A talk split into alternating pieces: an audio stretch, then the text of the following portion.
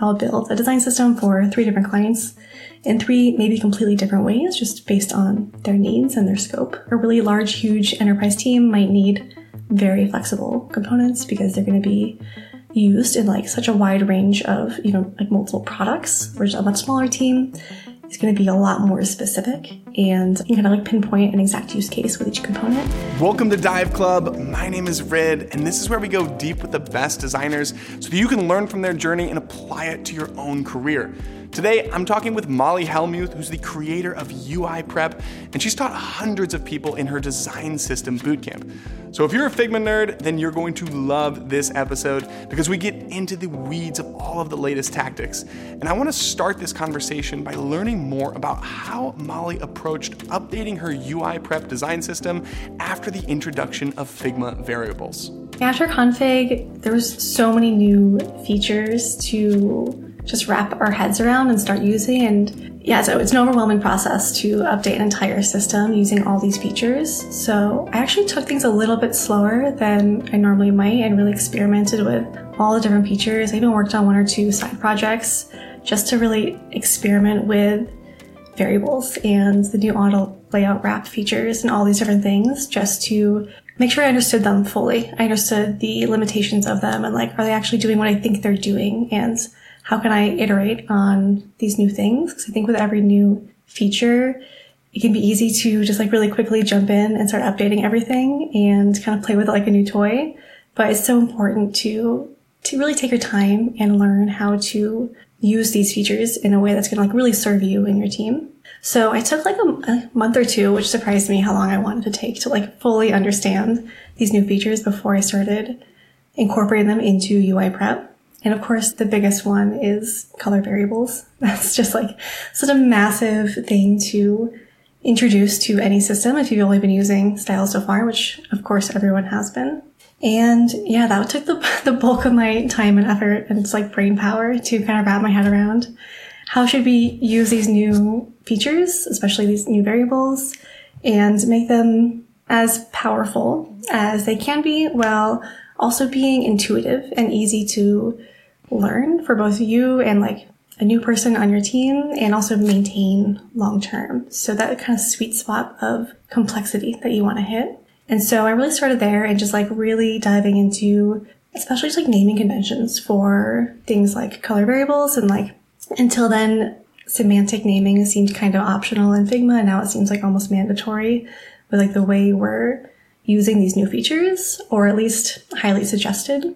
And so just making sure that those made sense and were easy to, to use and to learn and just kind of going through like a couple of different ways this might work. You know, how should we structure things and then flipping it all on its head and just seeing, you know, do I like that better? Do I not like that better? Um, showing it to a few other designers, seeing, you know, if they think it seems intuitive to them. Because of course, something that makes sense to you might not make sense um, initially to someone else. So just getting that initial feedback as well. And then of course, you know, we're still learning about variables. Variables are still evolving. We've only had this kind of like first wave of updates with them. And I have to imagine there's at least one or two more coming. Just like we saw with other huge changes like our component variables, where we didn't even have, you know, exposed nested instances or properties the way we have them now. And so the way we use things is just evolving so much. So I'm still very much keeping an open mind of should the variables be used on their own? Should they be fed into color styles? There's just still so many things to really think about with them. So like still keeping an open mind. And I think I jumped into number variables next. Those are just an easy win for any system, I think, because we didn't have them before. And so adding them into any system is just kind of a net positive because you're not having to replace anything or compete with like an existing system of how you saved and reused certain elements. And they're also a lot easier to adopt, especially with the plugin. I think it's Variables Pro. It does a pretty good job of selecting component or design and like automatically applying number variables, where I think it's just a lot harder with color variables because you might have the same blue color that's used for text and background and a border. And identifying which one is which is has a little more nuance to it. So that I think is a little more manual still. So yeah, it took a little while, longer than I was expecting to update it because these newest updates have been so foundational. They really touch everything in a design system. So yeah, definitely worth taking the time to like fully explore the new features before adopting them in a new system, just to make sure you really know kind of what you're getting into and like what you're going to get out of the feature. Something I recommend to a lot of my students is fully learn variables and then also decide if they're right for your system. Because I think some systems are small enough where it might be adding more complexity than is, is, is worth it to add to your system. Maybe just sticking with some of the original features is actually the kind of more strategic move for your team. Let's drill into that because I think that's a very interesting topic where I kind of did the same thing. Like variables came out. I started immediately trying to think about, okay, how do I teach these? And I realized, mm-hmm. geez, I don't actually know yet. Like I ended up building literally like a full system and dummy product just as a way to learn. So I think it's interesting to hear you talk about like side projects and experiments. One of the things that became really clear early in the process is that it is super easy to over architect a system where, yeah, maybe everything's really connected and it's super cool, but it's kind of a pain to use and ends up getting in the way a little bit. And so maybe you could talk about how you think teams should go about finding where that line is. Like, how much does it make sense to adopt variables? And maybe what are some of the signals where you might realize, okay, maybe actually we have gone too far or this doesn't make sense given our setup. Can you help teams think about that challenge a little bit? Yeah, I think it all really comes down to like scope and complexity of your system. If you know you need theming like light and dark theme, or you know you want to support multiple brands and you want all those brands to share some files, then I think go go ahead and start using variables. That's going to have like clear value right away. But most teams don't need either of those, I would say. Most teams think of it as like a nice idea for maybe in the future, but they just don't need multiple themes or multiple brands. They're just one product and things are pretty straightforward. I think it makes sense to at least practice, make like a really small dummy project and go through the process, especially since right now Figma's suggestion is to create variables for colors and then feed them into color styles, which can feel like a really kind of tedious and difficult yeah. process. And people can maybe scratch their head of like, how is this making this easier again? Like, can we go over the pros of, you know, why are we going through all these steps just so we can like make this one thing blue? And so I think going through the process and fully understanding what's involved in it and also deciding, okay, is this going to make things easier or, or harder for us? For some teams, it even comes down to like, do we even need really specific semantic naming or can we combine some of these categories? Can we just have you know, backgrounds and borders share the same color that we use, or is it helpful to keep them separated? So I think kind of going through like a practice project and just thinking about like, okay, where do we want to be in five years? Like, is this going to help us get there or just be kind of like an interesting distraction right now? That being said, once you do find a good system and it does work for you, once it's set up, it's like a lot of front loaded work where once it's set up, and you like the system, then you're just kind of using it as you would with like a, a simple, straightforward style system.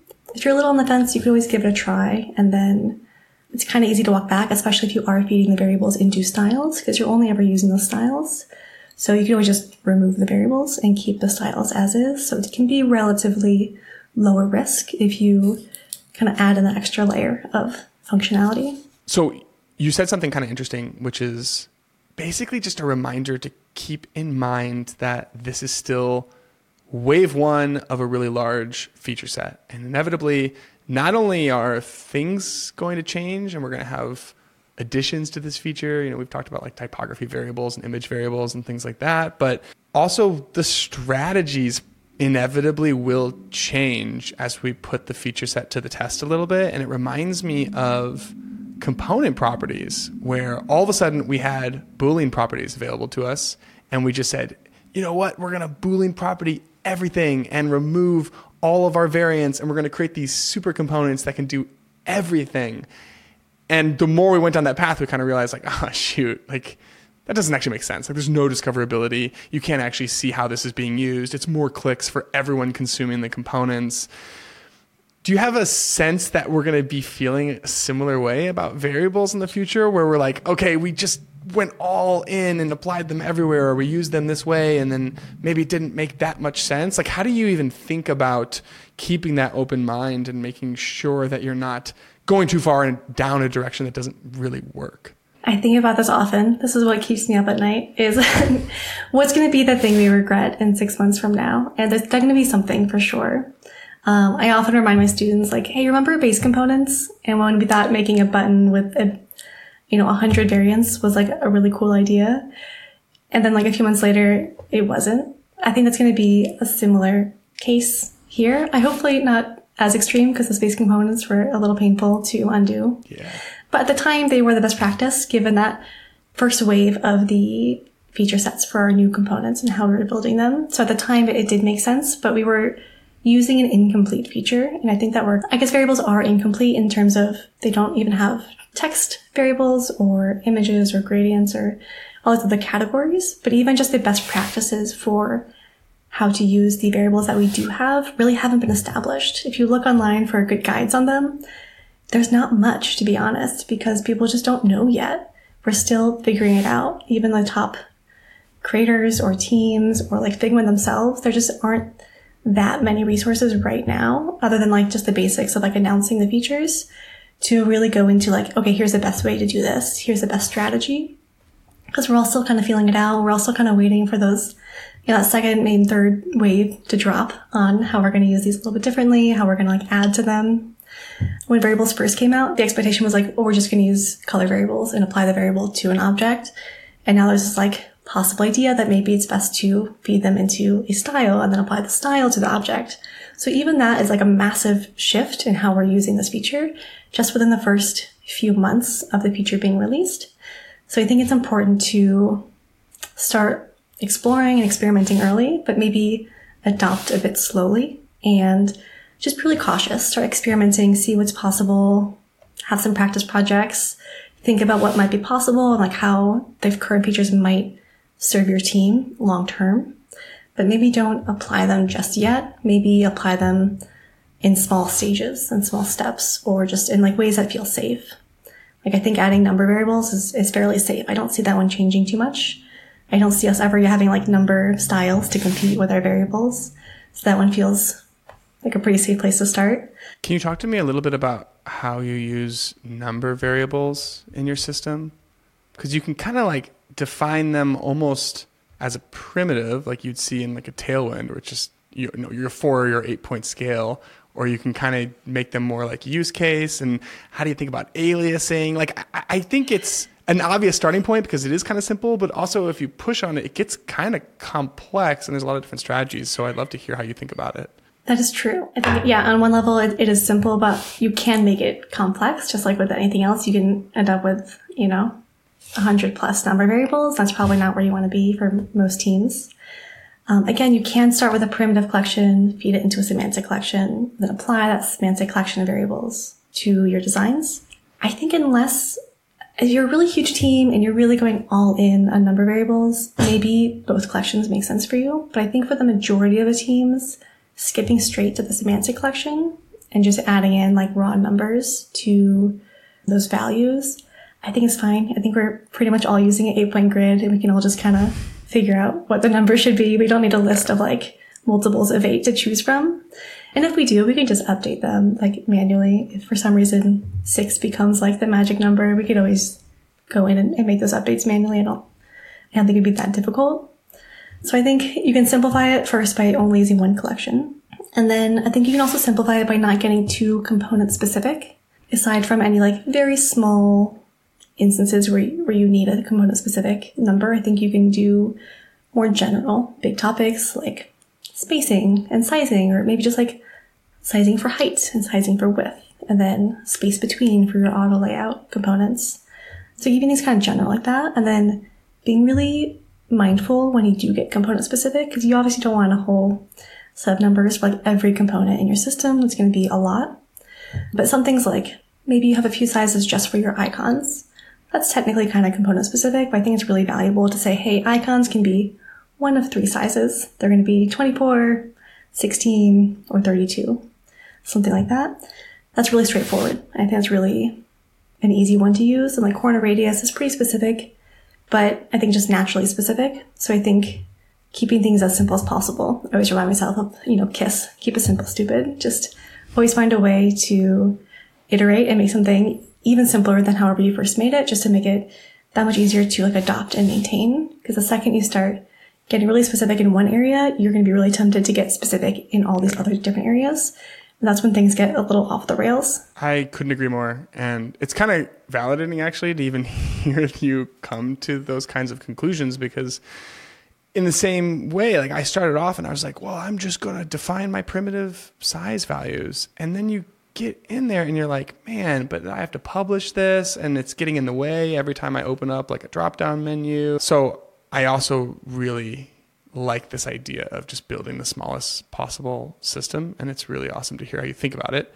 I have a few other Figma related, just quick hitting questions because I can't pass on this opportunity to pick your brain. So maybe we can just move into a little Figma lightning round here. And the first one is when you look at the UI prep system and all the updates you made for 8.0, what is your favorite update that you've made? That's a tough one. I mean, I think the color variables, just because they were so huge, and I could have light and dark themes in one file, which is something I hadn't done before. I'd always had two separate files people could use. I'd always been tempted to use Token Studio, but it felt just quite a huge learning curve, even though it's like so powerful and such a great tool, just not for everybody. And I think now having the ability to just like keep these multiple themes in one file and just being able to do one little switch at the top of the page and have everything switch over just feels like magic. And I, I think the first moment I got that working exactly I wanted to and I had all the colors set just right, it was like so rewarding to just see everything kind of switch over. So that was like the best like kind of magic moment I think of these updates.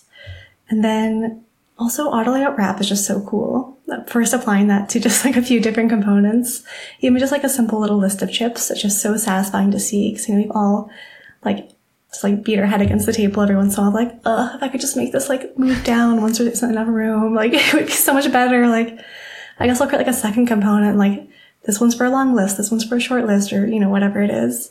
That was just like such like a small like little win for me. I think with certain components where I could finally have them have like the exact behavior that I wanted. You mentioned the themability, and my next question is: Okay, let's say that you're starting out, you're building this themable system. You're going to have a light mode and a dark mode.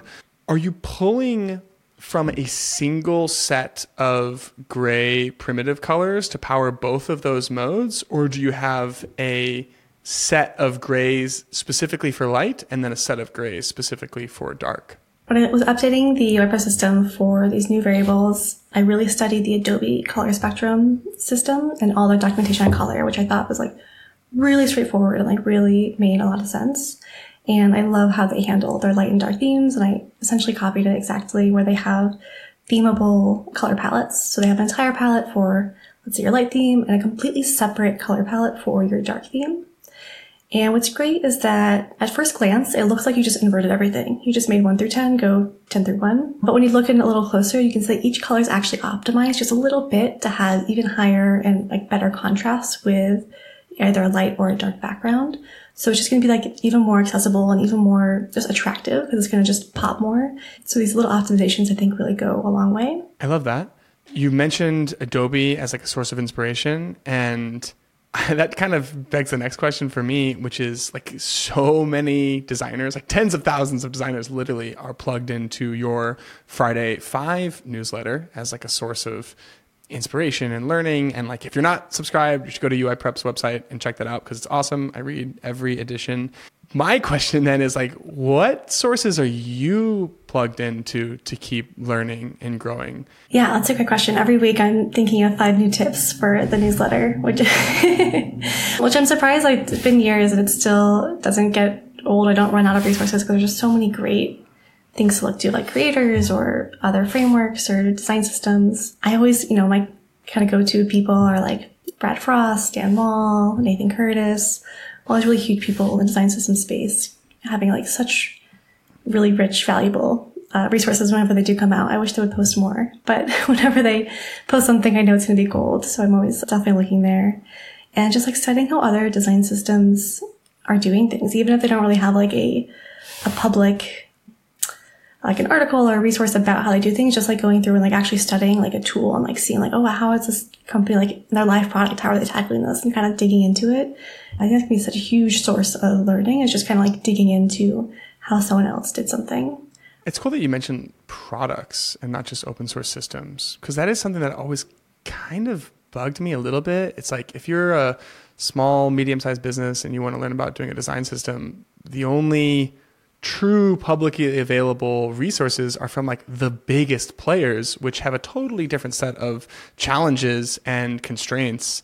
And maybe some of those don't make sense for your 12 person design team or something like that. But one of the most helpful things that I did when even thinking about how different colors could map is I did study a few different products. I actually went into Linear. I know it's like so cliche, but I just looked at their theming and I took screenshots and I just eye dropped to see how they were changing their grays across themes.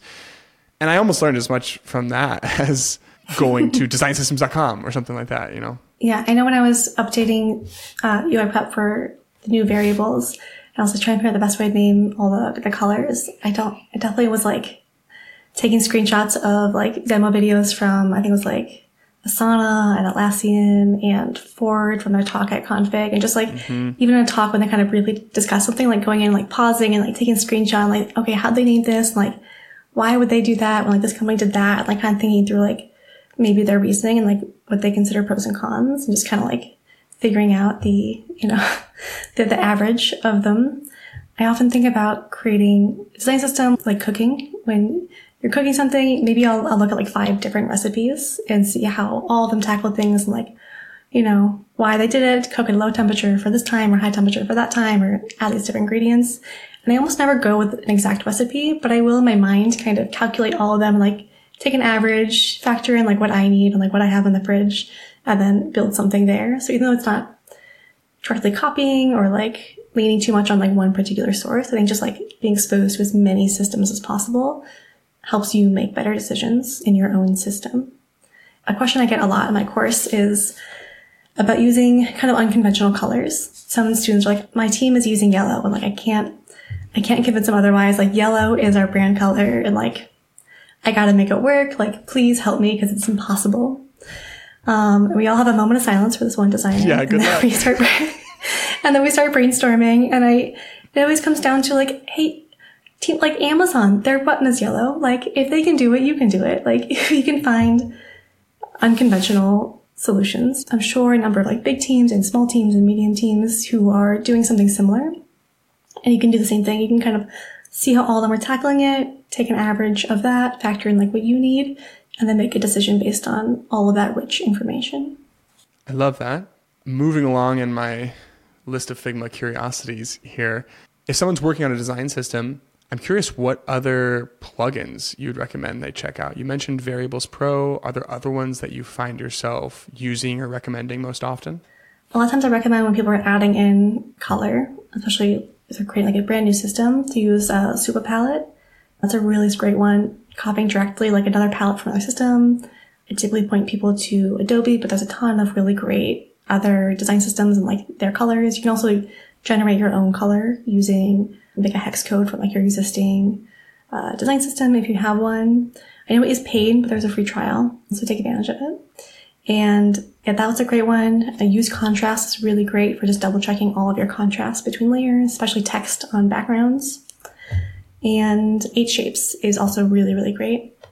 Makes documenting so, so, so much easier. And it really does a better job, I think most of us would do on our own yeah. of just highlighting some of the important things like spacing and sizing and you know, what's available. I think it's right now the best one for documentation and I have all my students using it. Yeah, same. It's really, really impressive. If you are going to create a table, are you going to group your components by column or are you going to group them by row? Uh, an age old question. Um, it's funny if you look in the history of UI prep, I think every edition I like flip flop because I always go back and forth of what's better. so my short answer is neither is right or wrong. After many iterations, I think columns suit the most amount of use cases and are typically going to be easier to work with because they're just a little more flexible, especially like resizing columns, like adding a new column. I think it's just going to be typically easier. However, if your team and you're like prototyping, realistic prototype is like number one in our hearts and minds. Maybe rows are better because you can really have those interactive components and have the rows highlight and be show a selected state really easily. Or if you're like, we have huge data intensive tables that like need to expand and like almost like an accordion and show additional information, you, can, you just need a row. So I think for those like specific use cases, sometimes rows make more sense. But for I think the majority of people, columns are going to be easier. Also, there's no harm in having both. If you have multiple types of tables, like you can use both. You don't need to, you know, pick one and be like on team column or team row. You can kind of pick and choose as they suit you. You've obviously been building design systems in Figma for years now. You mentioned flip flopping between tables and rows as your thinking's evolved.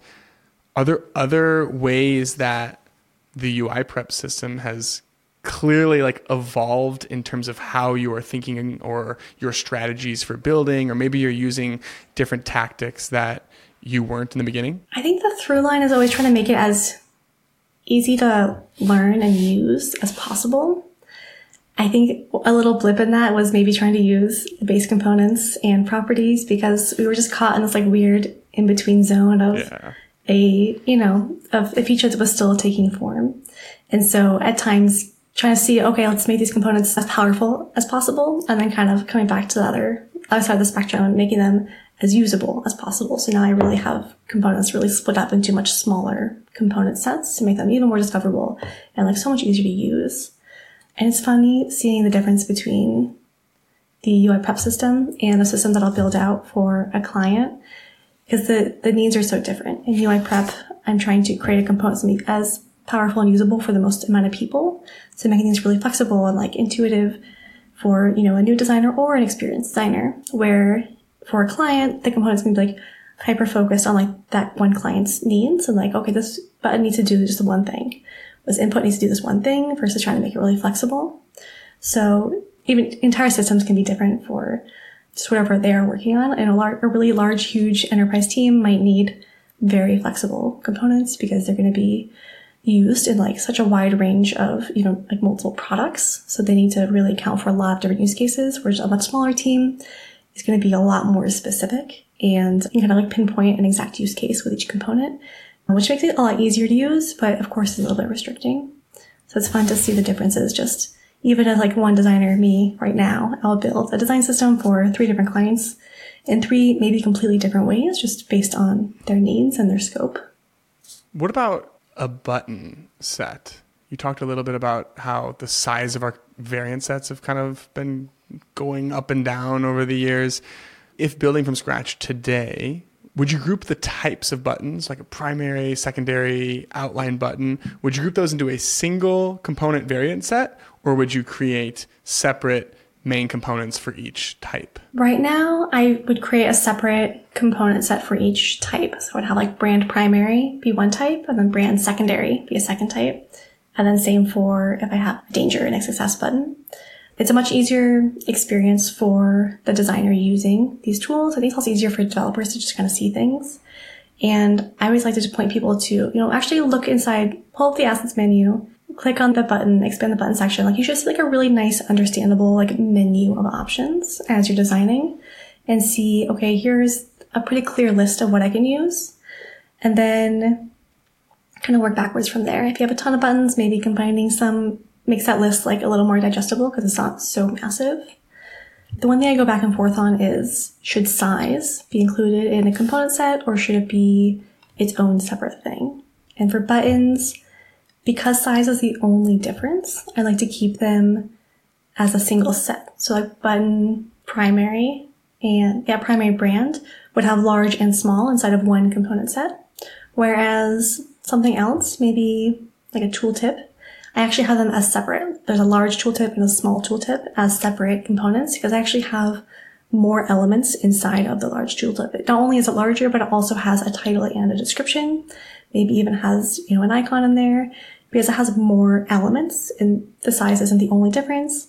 That's the point where I like to split it into a separate component. That's interesting. I hadn't thought about that distinction, but it makes total sense. And I, again, I think that is a change that I've made over the years too, where I just keep pulling apart component variant sets into smaller chunks. It is just a lot easier to use. Like I should be able to just search for a secondary button and immediately just drag it in and not have to configure anything. I think makes makes finding everything a lot easier and also it makes it so you don't have to configure so many properties in the, the panel on the right side to get to what you're looking for. You can kind of just see what you want, drag it in, and it's, you know, 90% there. You just gotta maybe update the text or something.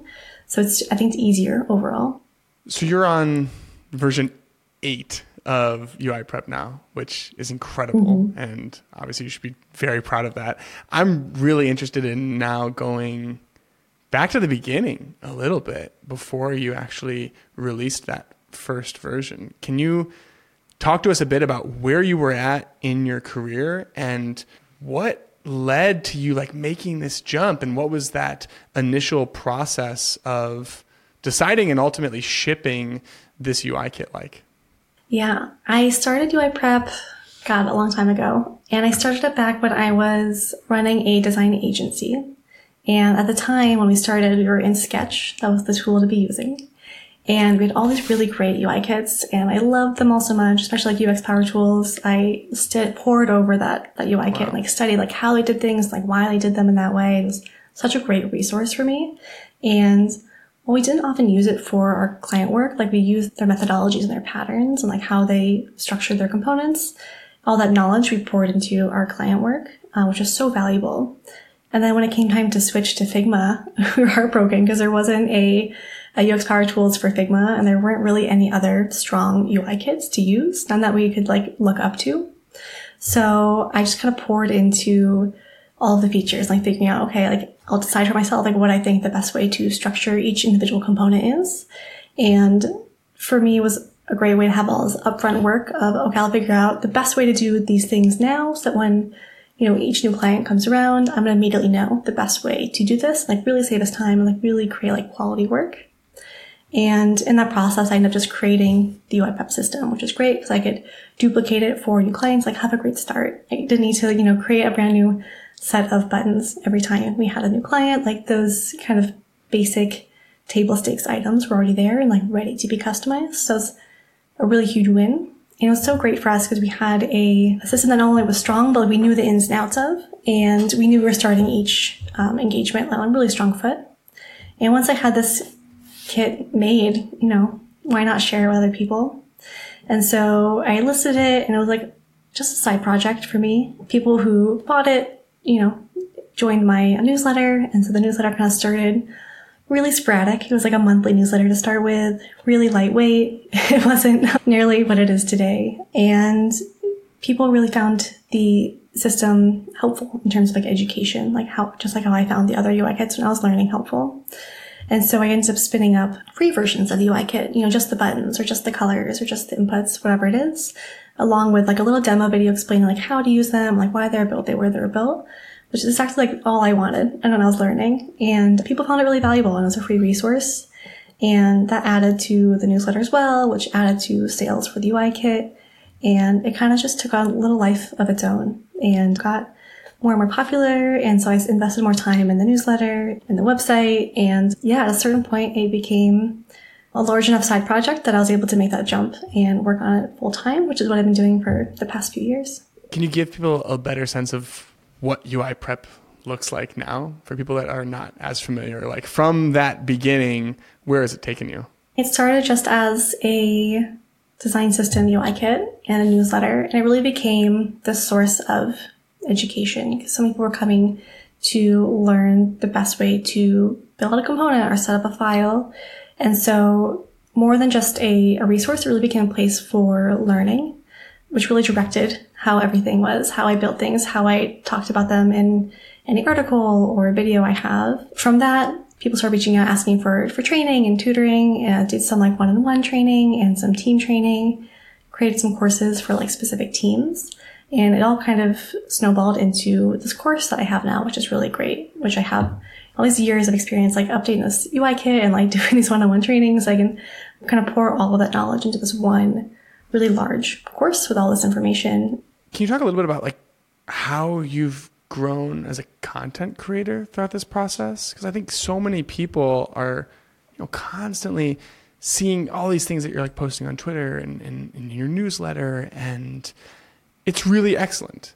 And I think it's hard to nobody starts off at that level of excellence. so, how did you grow in that area, and what were some of those lessons or inflection points that you had along the way? Yeah, there's been a lot of improvement in this category. If you hadn't told me when I was a kid that so much of my career would be like writing about things and and speaking publicly, I, I wouldn't believe you because I was those were my worst topics for sure in school. These didn't necessarily come naturally to me. But I think when you're talking about a, a subject and a topic that like you really care about, it kind of doesn't matter. You'll find a way to to get there. And I had you know I've had years of experience now, and yeah, it's just a it's a muscle to to exercise. I think, and I think again, as long as you really care about something and want to know more about it, are curious to know more about it, and like want to explain it clearly to someone, maybe even someone that you know, you kind of just find that way through just a lot of practice. And yeah, it's been a really interesting process going through all of this and doing something I never expected to be doing and really loving it because I love the topic so much. When you look into the future and you kind of imagine where this could go and what it could look like, what do you see? Oh, that's a great question. Something I've been thinking about a lot actually. I mean, the course I think is the kind of the heart and soul of UI Prep at this point. I think it's always going to be a place to come and learn and also like find other people. I think today we're there's so many teams, small teams of designers, or everyone's working remotely these days, and I think it's can be a bit lonely. And so just like creating this like shared space where people can come and learn from each other and have that sense of a community and you know just being able to talk shop is really important. So I think that's always going to be a core part of UI Prep. And I think also growing the consultancy side of things. I've always worked with a few clients every year. I think it's really important to, if you're talking about something, you should also be doing it. Um, so I got to walk the walk as much as I talk the talk. And so I make sure to always have a few clients each year. And that's something I, I really love and really inspires so much of the content and like ideas that I have. And so I think growing that side of things is going to be something I'm really looking forward to doing in the future. Can you talk about that a little bit more? Because I'm sure some people are listening. They love design systems. They love building things in Figma, and they're like, "Yeah, that sounds amazing." Like, well, how does she actually do that? Like, how do you get those clients, and what do those types of arrangements look like? Yeah. So typically, what I do is is fairly specific, and it'll be for a wide range of clients. But a really common use case is a team that has a live product, and they've have enough designs to get by, but they're at this growing point where they're adding on new people to their team and they're growing and things just aren't scaling and the design files are kind of breaking and they don't have these like systems in place to scale properly. And so typically I'll come in and I'll do like a really thorough audit of their entire system, the, the product and the design files and talk with the team, figure out what the long-term goals are. And from that, we'll kind of figure out how we're going to move forward and make this like a really strong and scalable system that can be used by their team. And so we'll kind of go through and just really big audit, figure out what's keep, what's staying, what's going, what we're consolidating.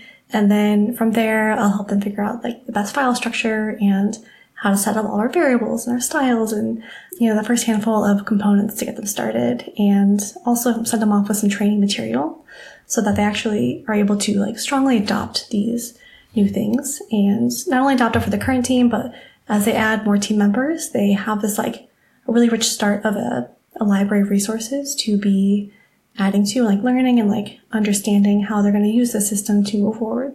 What's the output of that audit? Because I think that that's like a pretty common answer that you hear from people.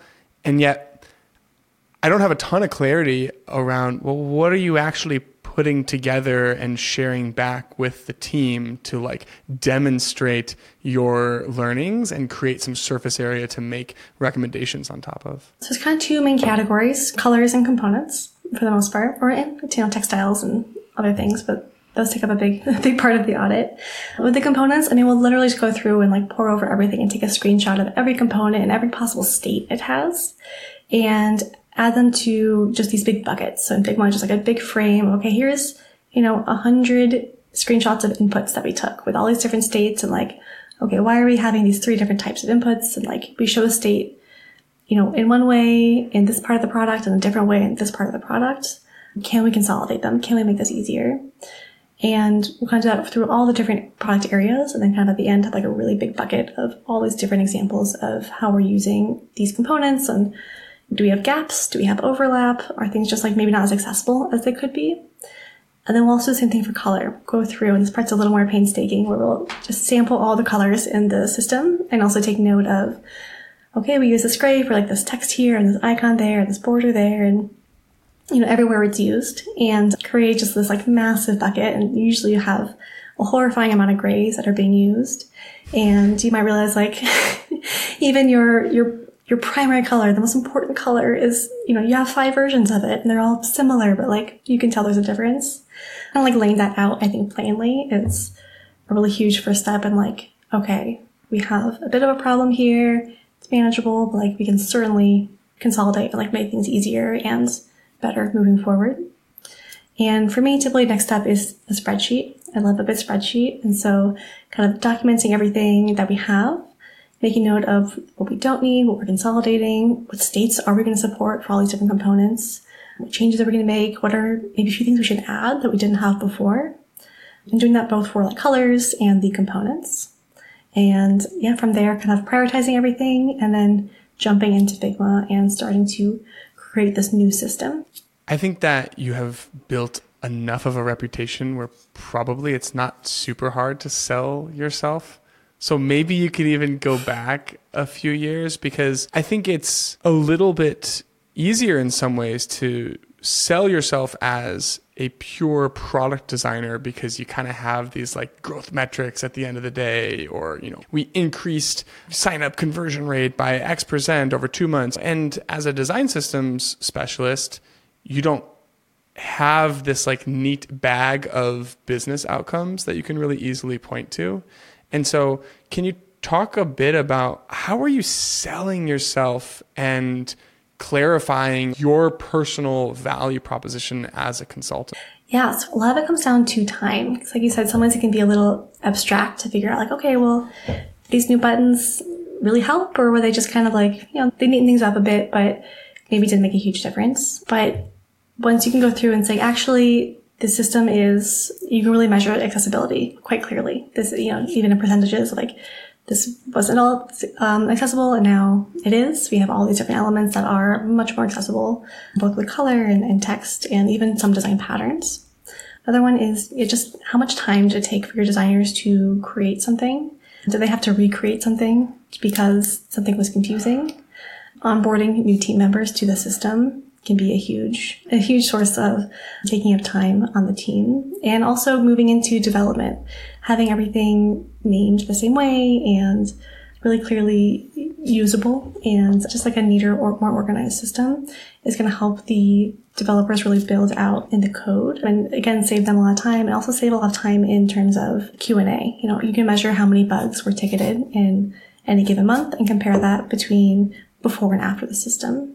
So I want this to wrap up in a way that is like as practical as possible because I, I know there's someone out there listening and they're just really inspired by your story and how you've been able to build this career and you know attain this level of like freedom and having fun doing it clearly. And maybe they have some kind of an idea for let's call it a digital product. Maybe it's not even related to Figma. It could be UXR tactics or Framer resources. They have something though, but they have no followers, no newsletter.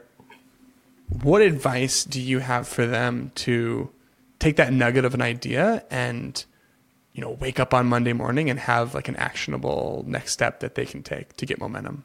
I think when I started, you know, so many years ago with UI Prep, the only reason I, I grew any followers, any subscribers to newsletter is because I was just producing value versus really marketing like talking a lot about a lot of things. I was actually giving away really valuable things that honestly should have been paid, but were, were free. Not only were they free, but there's also like helpful little nuggets on how to use them. So I think providing just value up front and, you know, exchanging that value for a simple email address or a simple follow is really huge versus just you know, shouting from the top of your lungs, like, hey, look over here. Um, I think as long as you have something really valuable and you're making it visible. Like to sell the UI Prep design system, I gave away parts of it for free. And that's really how I grew the first chunk of my subscribers, which made the newsletter what it is today. And then once you kind of do get to that a certain size in terms of either followers or, or newsletter subscribers, it turns into a bit of a flywheel and kind of can grow on its own. But just to kind of get things started, I think just putting something out there, whether it's a little mini version of a course or a resource or a tool or even like maybe a service, I think that's a good way to really earn people's trust in addition to just their attention. Because if they like one thing you put out, they're going to pay attention and listen when you put out a second thing. So I always choose to share less, but when I do share, make sure I, I feel really strongly about it versus trying to share a lot and just kind of being noisy. I want when someone to opens up an email or sees like a Twitter post to know, oh, it's it's going to be good, or I, am looking forward to it because like I like this person, I like what they put out, versus like, oh, they just post every day just because they feel like they should. So I think just being kind of conscientious around the value that you are adding is huge and kind of everything in terms of building trust with an audience.